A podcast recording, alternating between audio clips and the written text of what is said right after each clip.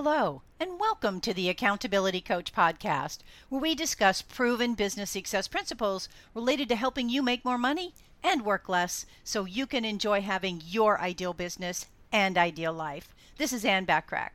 Today we're talking about five types of cybersecurity threats. There's an entire industry dedicated to fighting cyber attacks and making sure other companies have solid cybersecurity systems in place.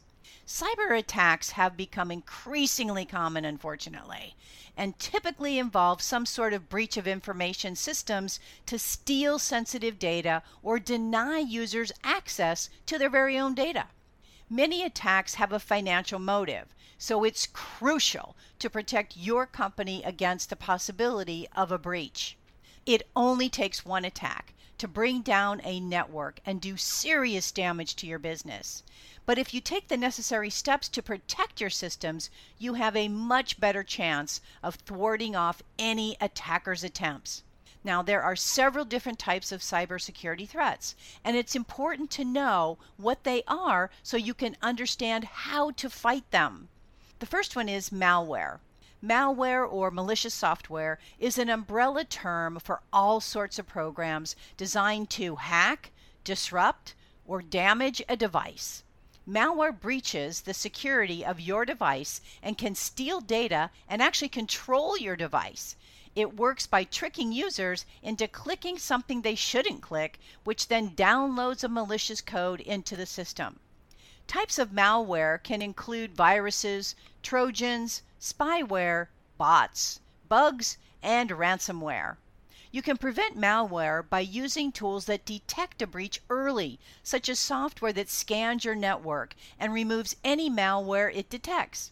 Never click on a link you aren't exactly sure where it came from. Even emails that may seem okay and legit are not. Malwarebytes offers a free and an affordable paid version to help with possible malware issues on your computer. Check it out by going to malwarebytes that's B Y T E S dot com. I personally use this software on my computer and even on my phone. Number two, ransomware. Ransomware is exactly what it sounds like. Your data is taken hostage until you pay a ransom to get it back. It can be considered a type of malware, and it is spread throughout your network through various ways, such as phishing emails that have malicious code attached or drive by downloading, which is when a user visits a site that's infected with malware and unknowingly downloads it to their device.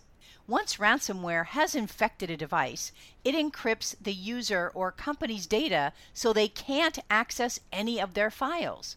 It spreads quickly across the database and servers, and the attacker holds a private key needed to decrypt the files until the ransom is paid. There may be some situations in which the attacker refuses to release the private key, so it's important to back up your data regularly, along with implementing other tips to increase your cybersecurity. Number three, phishing. Phishing is when cyber criminals pose as legitimate companies and send users emails, make phone calls, send text messages to get sensitive information out of you. A common example of phishing is a password reset email where the attacker pretends that your account is under a security threat and asks you to reset your password. When you click the link provided in the email, it goes to a website that isn't legit, of course, and your new password gets saved there. They can then change it on their end and use the information to log into your account. Other types of phishing emails to be suspicious of include things like notifications of a winning prize, urgent requests, or emails from people you don't know with attachments you don't recognize. Number four, man in the middle attacks. Using free Wi Fi is a good way to leave yourself vulnerable to a man in the middle attack. Generally speaking, a man in the middle attack is when the attacker positions themselves between the user and the platform the user is trying to visit and essentially intercepts and hijacks that connection. When the victim gets on the free Wi Fi network, it allows the attacker to have full visibility and access into their online activities. The best thing to do if you can't get into a secure Wi Fi network in a public area is to use your phone as a temporary hotspot. Number five, a denial of service and a distributed denial of service. So the first one is a denial of service or DOS.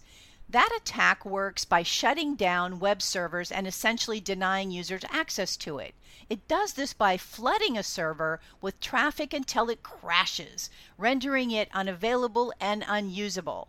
Some signs of a DOS attack includes slower network performance or a loss of connectivity to your site. A DOS attack uses a single system to launch the attack. The other one is a distributed denial of service or DDoS. This attack, on the other hand, uses multiple systems to attack a single system.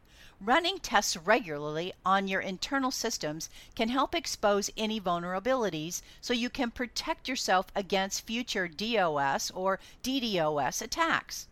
Implementing things like antivirus software, firewalls, VPNs, employee training, and cyber solutions can really help protect your company against a cyber security threat, such as malware, ransomware, phishing, man in the middle attacks, a denial of service, and a distributed denial of service, and so many others I haven't mentioned here. By understanding what dangers these different threats pose, you can be proactive about preparing your systems to recognize and remove the threats as soon as they're detected. For more help with growing your business and accelerating your results, reach out to me today and schedule your complimentary consultation. Well, my hope for our time together is that you got value and an idea or two that will help you to be even more successful. Feel free to share my podcast with others as it can be found on most podcast platforms and in most English speaking countries, and of course at accountabilitycoach.com. And if you'd like to get a short daily fix from me, subscribe to the Accountability Minute, which can also be found on most podcast platforms and in most English speaking countries. And remember to subscribe to my business success tips and resources blog by going to accountabilitycoach.com forward slash blog. And always aim for what you want each and every day. Until next time, make it a great day. Today and every day. I appreciate you listening. Oh, and by the way, if you're getting value from any of my podcasts, please take a minute to leave me a short rating and review. I'd really appreciate it, and I always love to hear from you.